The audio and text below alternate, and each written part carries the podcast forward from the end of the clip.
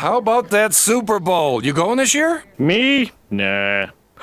Unless there's a coupon for it. Nah. Well, I run the Springfield Travel Agency. We've got a charter bus going down to the game. You help us fill it, you can ride for free. Homer Simpson at the Super Bowl? Dang, that was my last quarterback. Now what am I gonna do?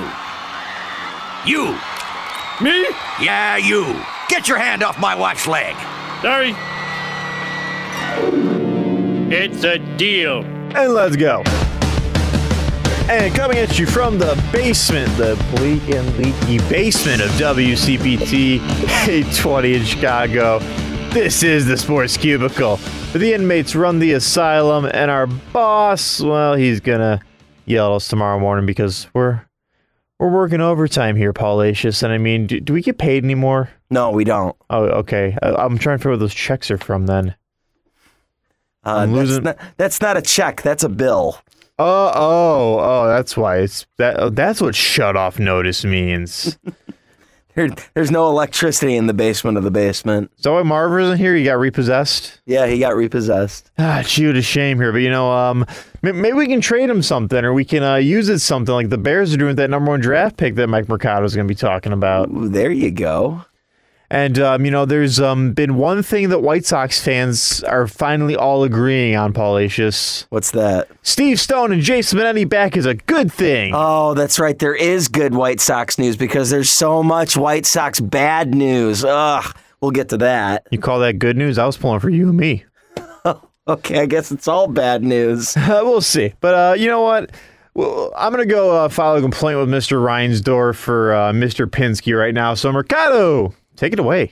With the first pick in the 2013 NFL Draft, the Kansas City Chiefs select Leon Sandcastle. One of the things we've been super excited about since the Bears secured the number one draft pick was all the conversations we were going to have about draft rumors and innuendo and people talking secrets and sending notes and people sending pigeon carriers and ravens. And we will find out what the Bears are going to do late April. Will they trade down? Will they draft somebody at number one? How do they feel about Justin Fields? These are all things that we're going to be able to talk about here on the Sports Cubicle on WCPT 820 AM with the marvelous one, Dan Marver, Devin Tingle, Paul Shivari, and myself, Mike Mercado. And today I wanted to hit on this that I saw on SI.com from Gene Chamberlain. Mel Kiper Jr. sees possible Bears double down.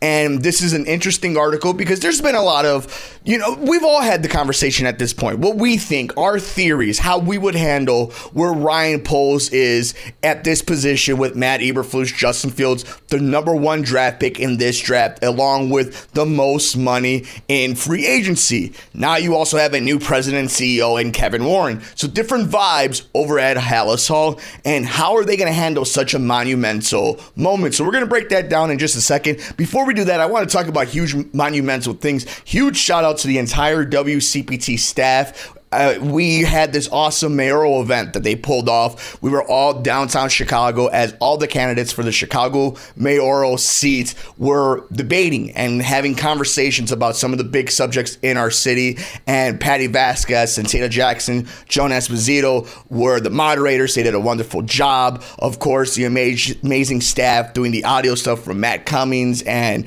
of course, our very own Devin Tingle, Paul Shivari, and Badalia here at the home base. Shout out to all the people who were working with me and with the amazing audience of WCPT and the really great staff of these candidates, the candidates themselves. It was a wonderful time. Check it out. It's on the WCPT Facebook page. You can check out the entire forum. Very proud of that. And it's an example of what we're going to talk about the Bears. We're taking advantage of an opportunity and making the most out of it. And everybody stepping up and it was a team effort and i think it comes off from the broadcast itself. So i highly suggest that. Shout out to the entire team. You could check out the pictures over on my instagram at mike mercado media and of course the entire audio over at wcpt820.com and their facebook page as well and it's an example of leadership and people coming together and circling the wagon. And that's where the Bears are at this moment. That's where they have to get to this moment. And Mel Kiper breaks it down. And I wanted to get into this article about where the Bears are, what they can do, and kind of the position they're at in this draft. So, again, this comes to us from Gene Chamberlain over at SI.com. Mel Kiper Jr. sees possible Bears double down. A year goes by and you forget how much energy Mel Kiper Jr. brings to the NFL draft every year and how much enthusiasm he can generate. The ESPN Dean of Draft Experts joined AM 1000's Tom Waddle and Mark Silverman on Thursday and fired up a big chunk of airtime with positive energy about where the Bears are picking and who they can get, even if he calls this a bad overall draft. That's what I want to get into in just a little bit. Quote, this is a draft where you better do your homework, do your due diligence, pick the right players, because this is not a deep draft, Kiper told Waddle and Silvy. It's not a strong draft, it's a weak draft. But it's not as weak if you're the Bears because they need a defensive tackle. They pick number one, and Jalen Carter is there. Kiper has called Carter the player who should go number one to the Bears in his mock drafts and has stuck by this. Kiper challenged some of the backtalkers who saw Carter as a bit lazy at times and pointed out he even played with both knees and ankle injuries this season when he didn't need to because his draft status was cemented.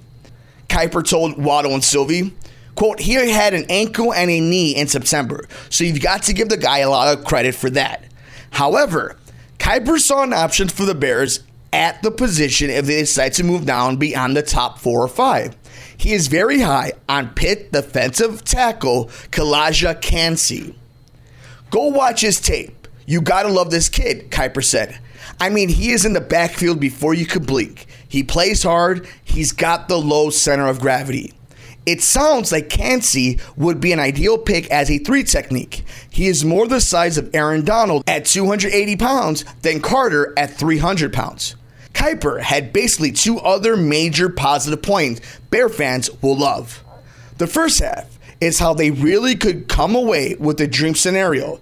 That would be a double trade down. It's the kind of far fetched thing that doesn't happen often, but Kiper sees this as a year it could, and it all revolves around how Houston or Indianapolis rates the quarterbacks. Quote, and they saw we can't allow Vegas or Carolina or somebody else to jump to three with Arizona and get that quarterback. So we've got to go up and get that guy, Kiper said. In that case, the Bears could commit highway robbery and trade down at number two or four. And then, if another team back further needs one of the top three quarterbacks remaining, they could move back yet again to gain even more picks. However, it is going to be against the Bears' best interest if teams have all three of the QBs, Bryce Young, CJ Stroud, and Will Levis, rated similar like in 04 when Ben Roethlisberger, Philip Rivers, and Eli Manning came out, or even 2020 when Justin Herbert, Joe Burrow, and Tua were all strong candidates. Possibly the best Bears fans could get was how Kiper thinks Justin is not someone who should be traded in this draft. To me, there is no quarterback in the draft better than Justin Fields. So, a lot to get into in that, but I think the big thing to take away from it is the mindset. Whether it's at number one, number three, number four, number five, they're going to get somebody for the interior of that defense. They're going to get somebody that's going to try to wreak some havoc and to build around against opposing quarterbacks. It also seems like naturally most people believe that Justin Fields is their guy, or at least a quarterback within the contract that's worth investing in. And of course, this comes to us from Gene Chamberlain over at SI.com. Mel Kiper Jr. sees possible Bears double down. He was on Waddle and Silvy this past week talking about the Bears being at number one. We're here on the Sports Cubicle with the marvelous one, Dan Marver, Devin Tingle, Paul Shivari, and myself, Mike Mercado. Now, this also really does put the validity of what I think the Bears are going to do. I do think they're going to trade down twice. I do think it's malpractice if they pick number one, even if it's Jalen Carter, even if it is Anderson. And here's the thing, right? Like, if they end up being Myles Garrett, Eric Donald, like, eh, you get it right, but you can't allow a moment like this, allow another team's desperation, some cases stupidity, to not take advantage of it. Especially when you have what you think is the guy who's going to lead your organization in the future in the most pos- most important position in all of sports at quarterback with Justin Fields. there's a lot that the Bears have to keep in mind, have to keep track of in this particular moment as we get closer to the combine, as we get closer to free agency, and then we get to draft night. I do think they're going to trade down twice. We have to see what happens with Green Bay with Aaron Rodgers. A lot of dead dead money if he leaves that team if they cut him. We have to see what happens with Derek Carr. We have to see what happens with Tom Brady. What happens with Tua? There's still a lot of activity going on with these quarterbacks. What happens with Brock Purdy if he wins a Super Bowl? Does that mean Jimmy G ends up somewhere else? There's a lot of moving pieces right here, and all the Bears really need to do is stay put, be patient. Let things fall to their place. Let people get desperate. Let people overthink things. That's what's going to happen. What the most interesting thing, a lot of these people in charge are smart. Even if they're dumb comparative to some of their contemporaries, like they're smart people in these positions.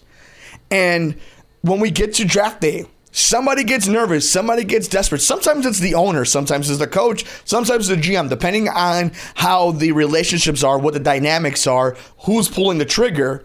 But somebody's going to get to that moment, that Thursday night when Roger Goodell says the Chicago Bears are on the clock. Something's going to happen, and some team is going to get nervous. Now, I've always, and I had this conversation with Paulie off air of what are you willing to give up for somebody like Bryce Young? Bryce Young could be the truth. Bryce Young could be a good player. Bryce Young could flame out. I don't know. It's the NFL. Anything can happen, right? Like, you got to be fair to all of it. He could become the next great thing. Like, anything is possible. But are you willing, without knowing the certainty of it, to invest and trade your entire franchise for the next three years to get that? To get to that point, to get to that moment, to get to that scenario? It might work out for you. Or are you a team like the Raiders specifically where you got a lot of veteran talent? Do you go after Tom Brady? Do you do something with Derek Carr where you move him for a veteran quarterback like an Aaron Rodgers, for an example? Now, all of this is just moving money. There's some things that can't happen that the cap won't allow to happen. But it, the Bears, right now, you can talk yourself into an anxiety inducing panic attack where in sports fandom that is in that realm where you you can see them kind of getting left out in the cold and kind of having to hold the number one pick or not getting the best value from it. You can see that there's a lot of people who don't think it's the most talented draft in the NFL that we've seen. But teams need young quarterbacks. Teams need young quarterbacks who are cost efficient, that are are under the control of of your salary cap that you could build around it. And at some point, right now, yeah, you could look at all the scenarios where it doesn't play out well for the Bears. But come April 27th, right? There's going to be a team. Might be a team you don't see coming. It might be one of the obvious ones. It might be chalk, right? Somebody's going to make an offer to the Bears that they can't refuse. And I don't think it's going to be for Justin Fields. It's how many draft picks can you get back? And you know, speaking of draft picks, this I saw this report come down. Some rumors have Alex Caruso being moved for two number one draft picks. That'd be very interesting. Two first rounders, that is, for the Chicago Bulls. That would be very interesting, especially since they just moved up in the standings back to a position of the play-in. But we'll keep an eye on that. But it goes to show the value of first round picks, what it sounds like. It's also equity, right? It's it's stabilization for your career if you're the GM where, well, we have this. I still need time to develop that. We can flip this. And that's also something we got to keep our eye on. If you're able to get this big haul, trading down twice, maybe you do go get Michael Pittman. Maybe you do find a way to get Mike Evans. Maybe you do find a way to go get a Davante Adams. Maybe you don't have to overpay for DeAndre Hopkins. There's a lot of different ways this could play out for the Bears if they just allow it to play itself out for the rest of the NFL. They're in control. They're in control. So I don't want to see the Bears get desperate themselves. Allow somebody else to do that. Stay calm, cool, and collective. And I understand not trusting the Chicago Bears, not to have the sentiment of let's have them wait to be calm, cool, and collected because they're not a team that is like that. They're not the team that usually takes advantage of somebody else's nervousness or their impatienceness. They're usually the team that is not sending a trend. And that is what they're kind of doing right now. And I you have to leave it open that this all blows up in their face. It's still the National Football League. It's still scouting. It's still the lottery essentially. But you have to give credit where it seems at this point they are doing all the right things. They have said the right things. They have put the right teasers out. They have put the right qu- anonymous quotes out, the feelers, if you will. And if they continue to do this, they will get the best and most available assets allowed to them if they keep doing this. But I understand the old the Jerry Angelo days, right? The the Emery days. Like I get the feeling that they're gonna bungle this. But it seems to me that this this ownership, this franchise, has for once put the reins on people who are competent enough to get to do their very best. It may not work out. I mean, we have you have to keep harping at home. It may not work out. It's the NFL. It's more than likely not going to. But if you do think that this team has its quarterback, that the foundation of the coaching staff is there, that the front office is there, that it's going to get to the right place before they get their new stadium at Arlington Park, then you have to believe in the calm, cool, and collective. You have to believe in being patient. There, there is no other way that this works out for the Bears than that. Nobody's desperate conference championship weekend. Not right now. They'll get desperate come February, March, and into April. They'll get desperate when somebody gets traded. They'll get desperate when there's turmoil that we still haven't seen yet. We know the NFL, there's a story every day. Something's going to happen between now and when the pick is in, when the Bears are on the clock, that is going to change the shape of the NFL. It's just bound to happen. That is this league. But the Bears can only control what they can have control of, and that is their mindset and making sure they stick to the game plan that's working. You have to be flexible. You have to listen to everything. But as long as you're not the dumb team in this scenario, and that's all we're asking for, right? Like, that's not a huge ask to, hey, just don't be the dumb one, please. Just for once, be the smart team that does the smart thing and that hooks up everybody and the fandom and makes you the envy of the NFL. For once, I think that's the thing most Bears fans are looking for in this whole scenario. Is they don't want to be the dumb fan base. They don't want to be the dumb organization. They don't want to be the team that people make fun of. They want to be proud. They want to have their fandom rewarded. They want to enjoy Sundays at the lakefront when they're freezing and frost-bitten weather. They want to be able to watch on Sunday other fan bases be I want to be a Bears fan. I'm jealous of that team. How many times do you watch Cincinnati, the Bengals, the Bengals, and are like, I am envious because they have Joe Burrow and they have Ja'Marr Chase and they have Tee Higgins? Or you watch the Bills, even though, you know, it didn't end well for them, that they have Josh Allen and Steph Diggs. You watch Justin Herbert's arm. He may not win in the playoffs, but the talent's there. You know it's not it's not on him. Brandon Staley not the smartest or sharpest tool in the shed. And do you want the Bears to be there? You know, is Justin going to be one of those dudes and that same type of architect? No. But you could tell he's a fun, special player, that he's different, he's unique. Other teams don't have that guy. Just like other teams don't have a Burrow or an Allen. They're all unique, but all unicorns in their own. That's why they're unicorns. That's why they're the special of the special of the special. The Bears don't want to be the number one pick. Bear fans don't want to be the number one pick and they mess it up. You can't mess it up. You can't afford to mess it up. And that's all they want. They want to see it be competent. You may may not strike the billion dollar deal, but Bears fans will take 500 million. You know, it's it's there's a lot of leeway this Bears this fandom, this loyal fandom is willing to give. And you see how much fun and people are having this conversation about rumors and trading down and trading for this receiver or this defensive player or this Hall of Famer, blah blah blah blah. At the end of the day, they just want in all the all the common denominator and all those rumors and all that conversation for Bears fans and everybody in the NFL is to not mess it up, to be smart, to be competent, to make big person decision, big boy and girl decisions and come through with them and them work out. And I think that's where Bears fans want to see Matt Eberflus, Ryan Poles, Kevin Warren, and the McCaskeys come through for them. Come through for Justin Fields. Come through for the product that they are going to try to put on a silver platter when they open a brand new multi billion dollar stadium that's going to affect both Chicago and the state of Illinois on so many different levels. It's a lot of pressure, and they can't afford to mess it up. Bear fans can handle another mess up. But all the fun we're having here, that's what it comes down to. I think that's the nitty gritty of it. And it's going to be something that we always kind of touch back on.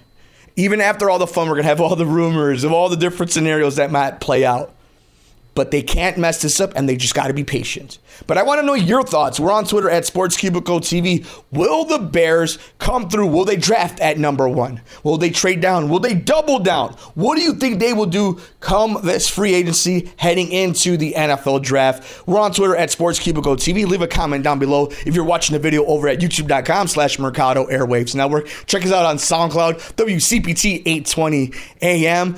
Enjoy the rest of the Sports Cubicle. It's the marvelous one, Dan Marver. It's Devin Tingle. It's Paul Shivari. I'm Mike Mercado.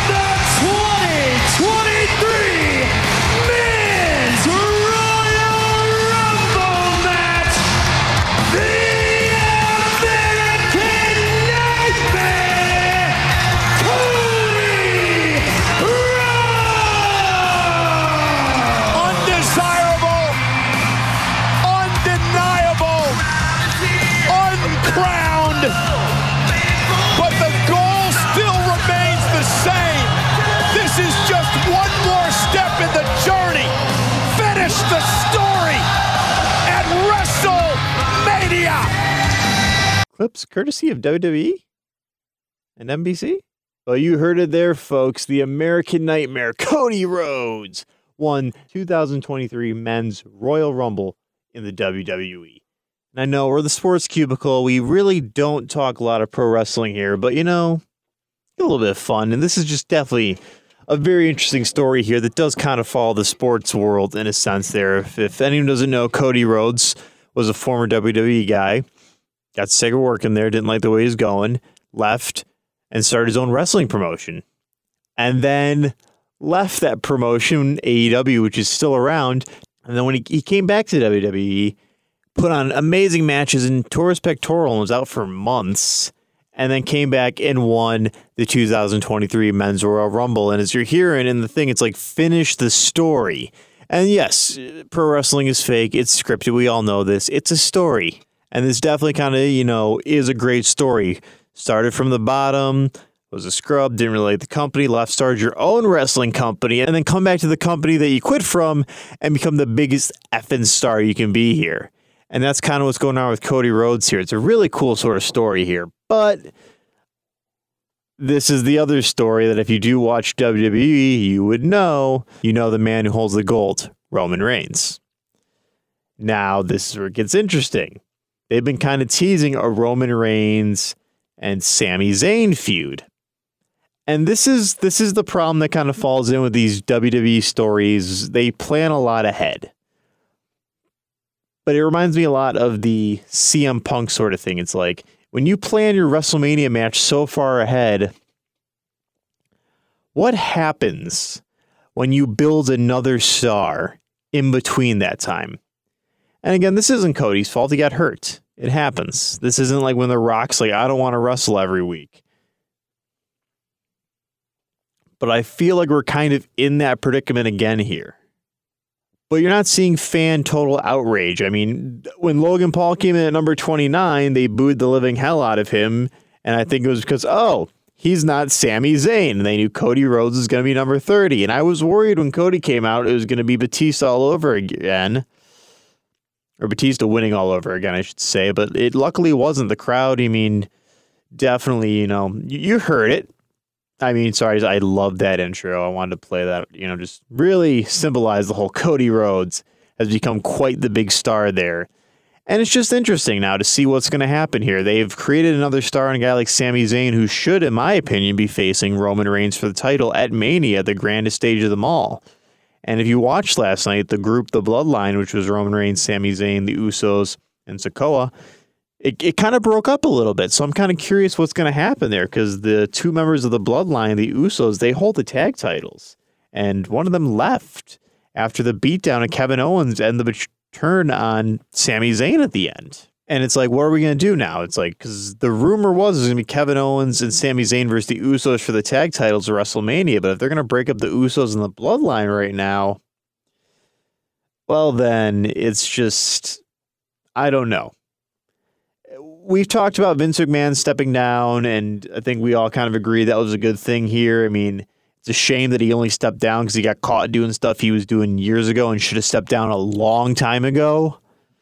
And then a guy like Triple H came in, put some really good ideas out there. But again, it's just we're back to kind of square one of this is WWE at its finest because I don't know. I don't think that the Cody Rhodes win is a bad idea at all. Don't get me wrong there. I'm just saying we're at a point now where it's like we have to build this feud while ending another feud all within the course of like two and a half months. And that's not insane. That can be done. Don't get me wrong here, but I'm just saying it's going to really put a damper on that storyline there. Because what do you do with Sami Zayn and Roman Reigns now? And when does Cody Rhodes come into play for this? Cody Rhodes won the Royal Rumble. He'll be on Raw this week. He'll be on Raw um, uh, tomorrow. I guarantee it. But what's he going to do until then?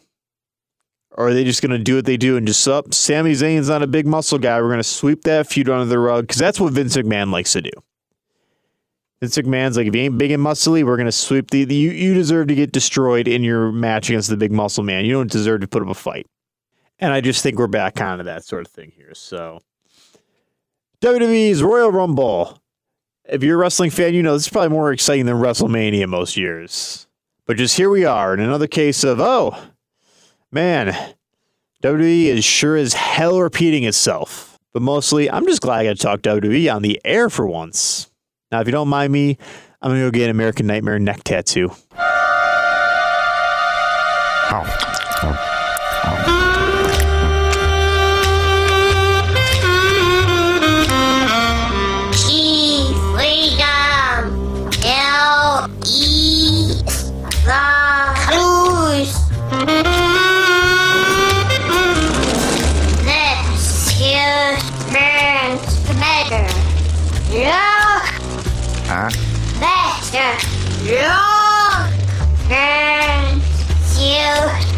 I'm not following you.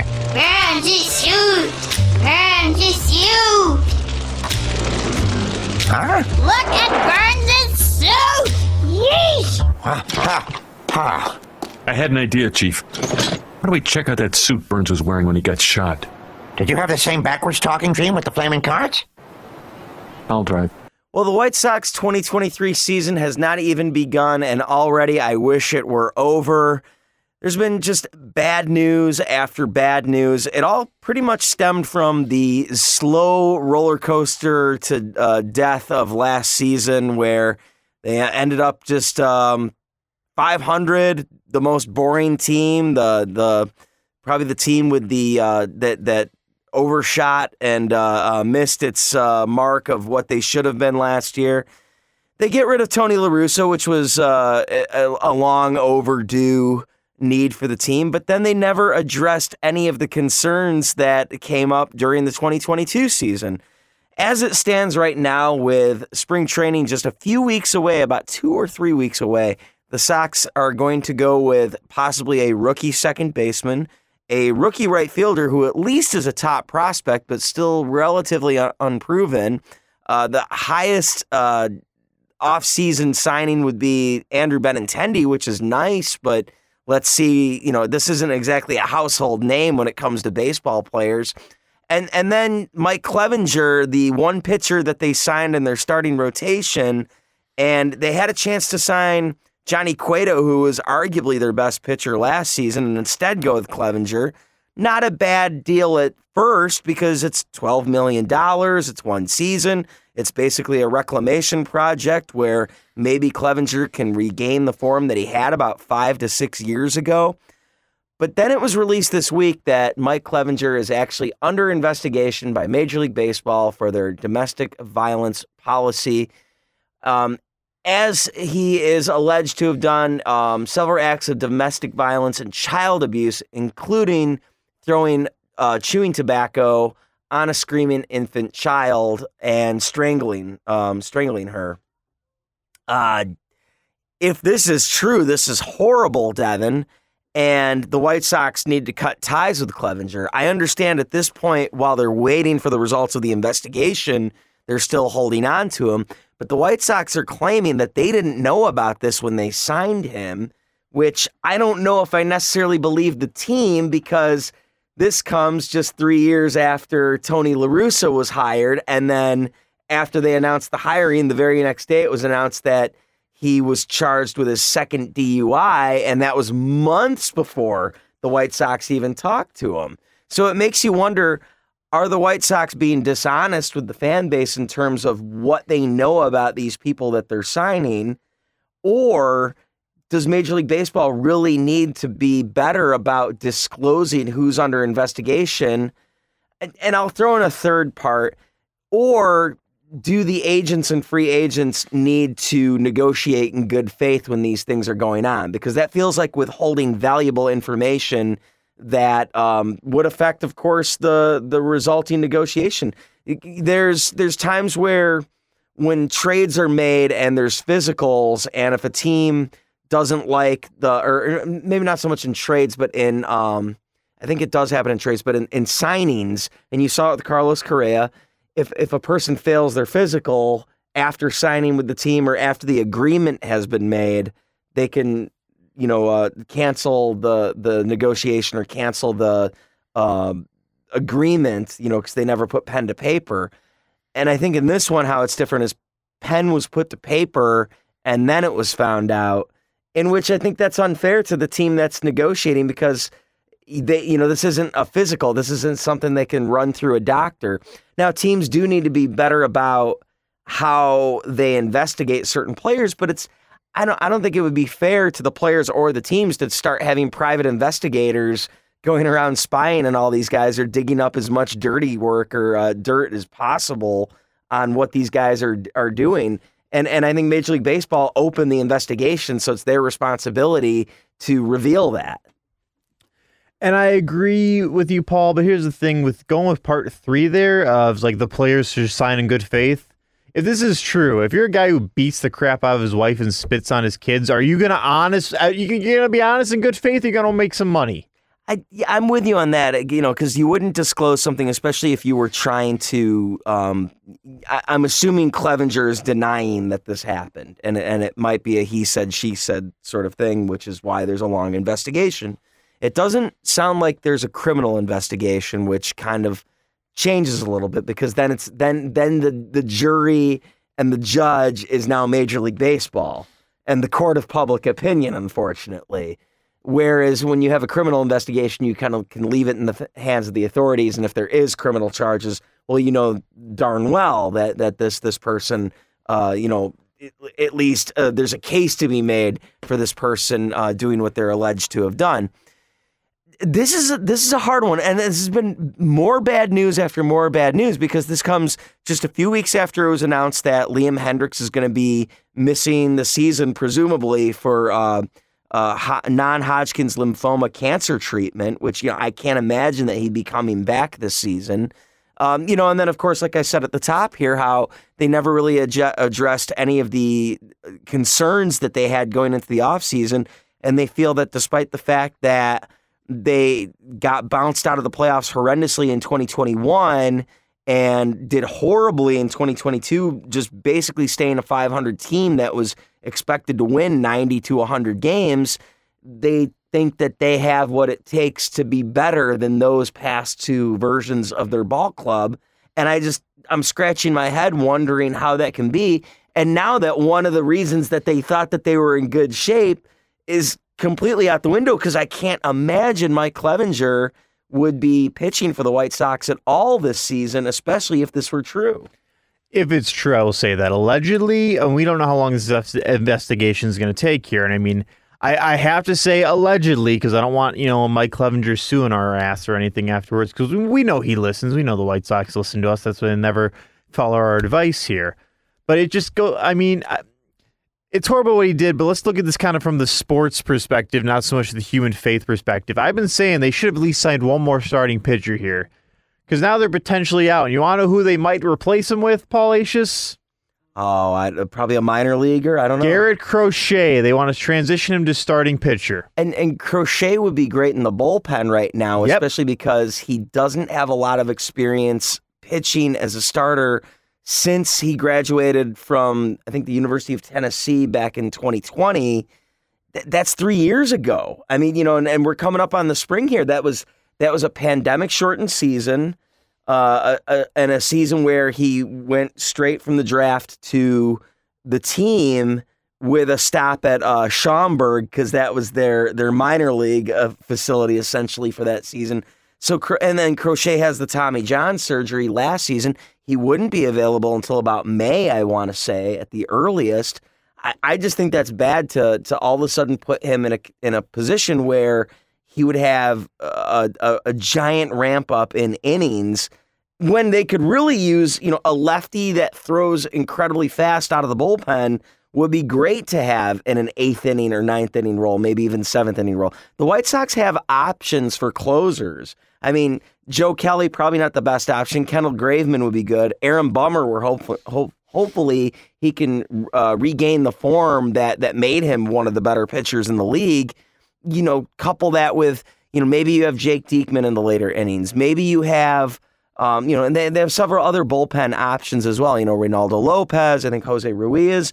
Um, you know, so so Crochet could fit into that mix, and I get that he has the starting experience from college, but I just think that that's it seems like a desperation move for the White Sox. You would Mm-hmm. almost wish that they would promote someone from the minor league system that's been building to be a starting pitcher, or just find someone off the scrap heap like they did with Johnny Cueto last year, just to just eat innings until they can fi- finally figure out a situation, maybe make a trade that's beneficial to their team as well as another team. Because you know they're still sitting on Gavin Sheets, they're still sitting on. You know, um, you know, maybe even uh, on another prospect. You know, or or maybe they can move, uh, you know, part ways with uh, Eloy Jimenez or Luis Robert. You you hate to say it, but if it can net you the proper return that could sustain your ball club longer instead of relying on one guy to stay healthy in a position that he's uh, already out of position at, I, I think you got to make those risky moves because you didn't prepare yourself going into spring training and you let you you couldn't help the Liam Hendriks thing. You maybe could have helped the Mike Clevinger thing, but you already set yourself backwards before those two incidents occurred. So I, it, Rick Hahn has got to have the toughest position in Major League Baseball as a general manager, but at the same time, some of this seems like it's his own fault. and, and some of it feels like that it's a solvable situation. It's just you're probably going to have to make an incredible sacrifice in in a giant risk. At, at this point, it's got to be a scratch and win card. You know, with like fifty to one odds, basically. That that's that's where they're at right now. It's like sure the the odds aren't great, but at the same time, if you do it properly, you could net a very good return for yourself. And I just don't see it being done properly here, Paul. It's No. just and just we we've talked about this. This farm system, it, it it's almost non-existent. What is the farm system? That's where the like the pigs and cows are at. Come on, no, that that's that's what it is actually with the White Sox is pigs and cows. They're At the very least, they had two top 100 prospects on MLB Pipeline's like new list. And the, can you name who the two are? no. Uh, Can you name two prospects for the White Sox? Currently, I said one right now. He's going to be the starting right fielder. Oscar Colas, oh, Oscar Colas. I, and then Colson Montgomery, oh, I've who's, heard who's still a few years away. You know, I mean, that's not promising. This this was a farm system that was ranked at the bottom of Major League Baseball the last couple of seasons. They did not develop prospects. They put themselves in this position, and it's very frustrating because going into the season before the Hendriks announcement, I was thinking maybe this team could compete for first place because it's just such a weak division. The uh, Guardians don't scare me that much. I don't think the Tigers have improved that much. This was before the Twins ended up with Correa after Correa, you know, couldn't sign the Giants, couldn't sign the Mets because of a, a leg injury that uh, they just didn't want to commit to. And even then, I you know the, the the Twins don't necessarily scare me, but they've been making some moves, especially the trade they made with the Marlins recently. Um, you know, bolstering their pitching staff, getting um, uh, Pablo Lopez. Even then, I was thinking the White Sox first or second place in the Central. Now that we've said all this, I'm thinking third or fourth at best. and If that's we're crazy that just two guys being gone could do that, but I just don't see how they've improved. Exactly. I mean, we've talked about the new management with Pedro Grifol could definitely change something around, but we won't know that until the season starts. You know, the, uh, we learned in 2019 and 2020, like these players have performance. Why in 2021 did they just crap the bed? We'll never know here. And I mean, I hate to say this, but just everything right now just screams White Sox, screams Jerry Reinsdorf. And I mean, I hate to say this, but I remember way back in like 2005, 2006, I said the only thing that's going to save the Blackhawks is the death of Bill Wirtz.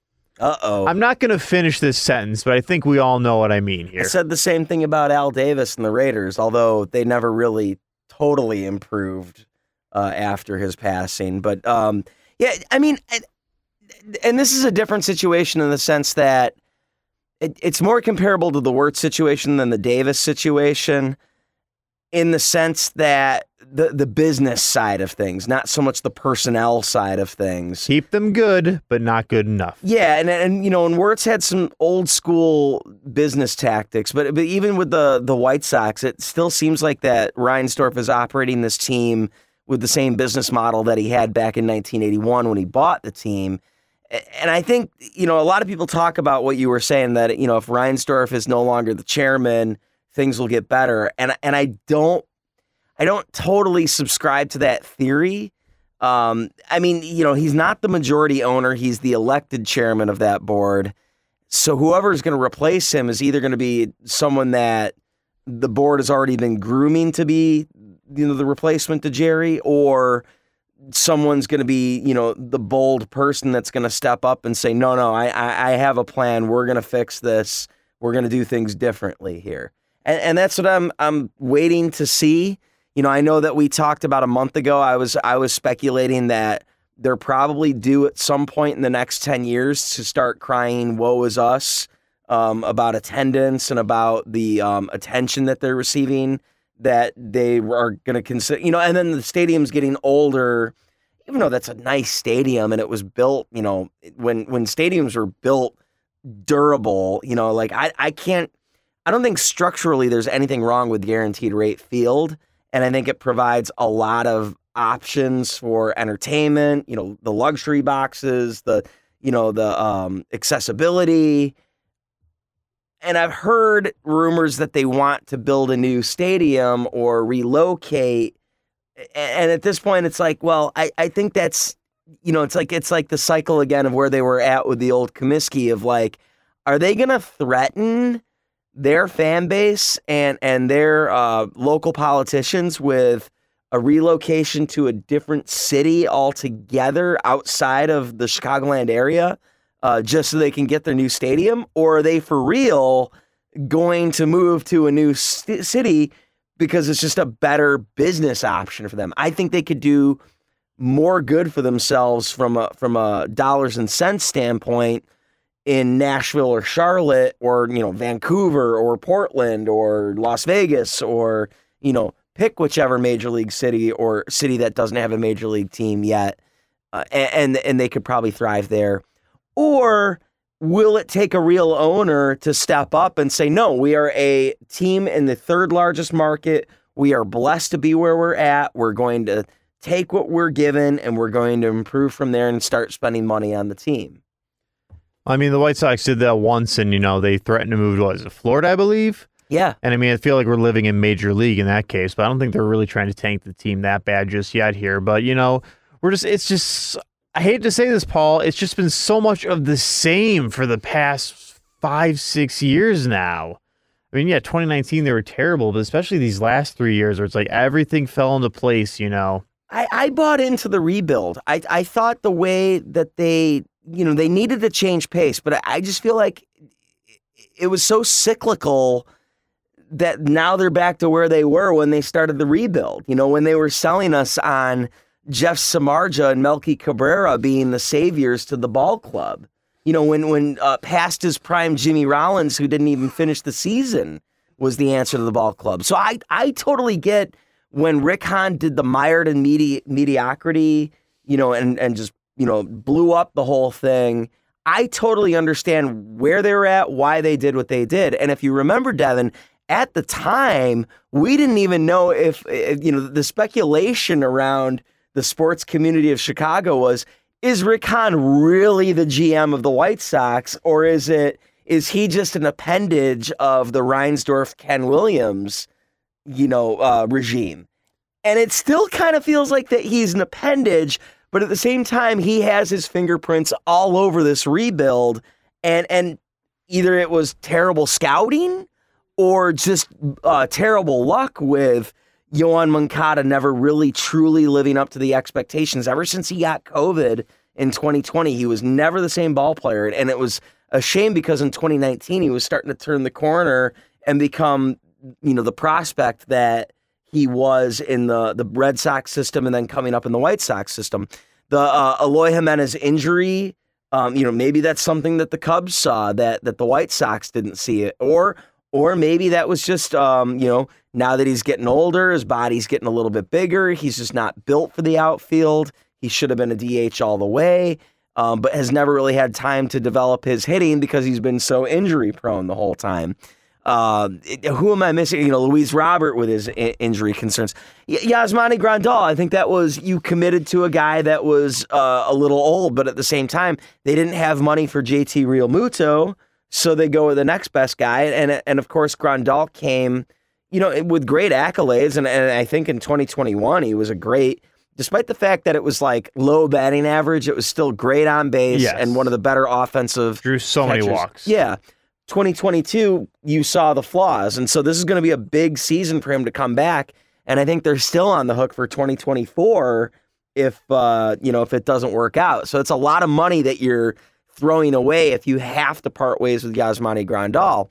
Uh, you know, the the Dallas Keuchel signing was never a good idea, but they needed to get a guy, and he and he, you know, you, you get a former Cy Young Award winner, you, you get a guy that I think was still putting up some decent numbers with Houston, and sure, in a pandemic shortened season, he had the best ERA in the American League, but that's on a small sample size. Uh, but that was a disaster of a signing, and it was way more money than they've committed to to other pitchers, you know, in the past. So I, I think it was a series of, of bad moves, bad scouting, but I totally understand why they did it. I totally subscribe to the rebuild. I don't think they need to totally blow it up just yet, but, but like I was saying a little bit earlier, that I think you got to make a bold move. Like you've got to trade an Eloy Jimenez, or I, I guess what's the incentive to keep any of these guys? You know, especially if if someone has peak value right now, you could turn that into another starting pitcher or another position player that might be a little bit more suitable for your needs. Someone that actually might be deemed worthy enough to play that position every single day because they've practiced at that and have shown sustained success at that position. But hey, that's just that's just me uh, ranting there. Let's start with getting rid of Rick Hahn. I don't know if I want to do that. I, that's what I'm saying. Is is it Rick's is it Rick Hahn's fault or is it Kenny Williams' fault? And that's the thing. If we get rid of Rick Hahn and bring in someone else, we will know who's to blame for it. Exactly. But then and then Rick Hahn Rick Hahn was the guy that was smart enough to trade Chris Sale for two great prospects. He was the guy that was smart enough to trade uh, uh, Jose Adamine. Quintana for for two great you know prospects. But he's also the guy that was dumb enough to trade uh, Fernando Tatis at 17 years old for James Shields, which you know we're not going to go deep into that because at the time I don't think anyone was out there uh, saying that uh, uh, Fernando Tatis was going to be the second coming of. Uh, you know, of, of a great Major League Baseball well, player. let's take a look at how much he gets paid by the Padres and how much he's played like the past year and a half. Exactly. Maybe the White Sox did dodge a bullet, but at the same time, they at least would have had that prospect. Let, let me say it. Paul. White Sox won the Tatis trade. It is fun to say. I'm not gonna. I'm not gonna agree or disagree with you. I think the jury's still out on that. It's not the same as the Khalil Mack trade. Oh, you're back to this crap again. Oh, yeah. I know what you're doing. I know exactly what you're doing. Well, I don't think we're going to be able to fix the White Sox. I don't know if we're going to be able to fix the Bears draft situation. I don't know if we're going to be able to fix anything, Devin, but what I do know is that this is going to do it for another edition of the Sports Cubicle. I want to thank everyone for listening. For Devin Tingle, Mike Mercado, Dan Marver, if we can get him back, and myself, Paul Shavari. This is the Sports Cubicle. We are on WCPT, 8:20 a.m. Chicago's Progressive Talk, where facts matter. Santita starts your week off tomorrow, 6 a.m. Going to be the Kansas City Chiefs versus the Philadelphia Eagles in the Super Bowl.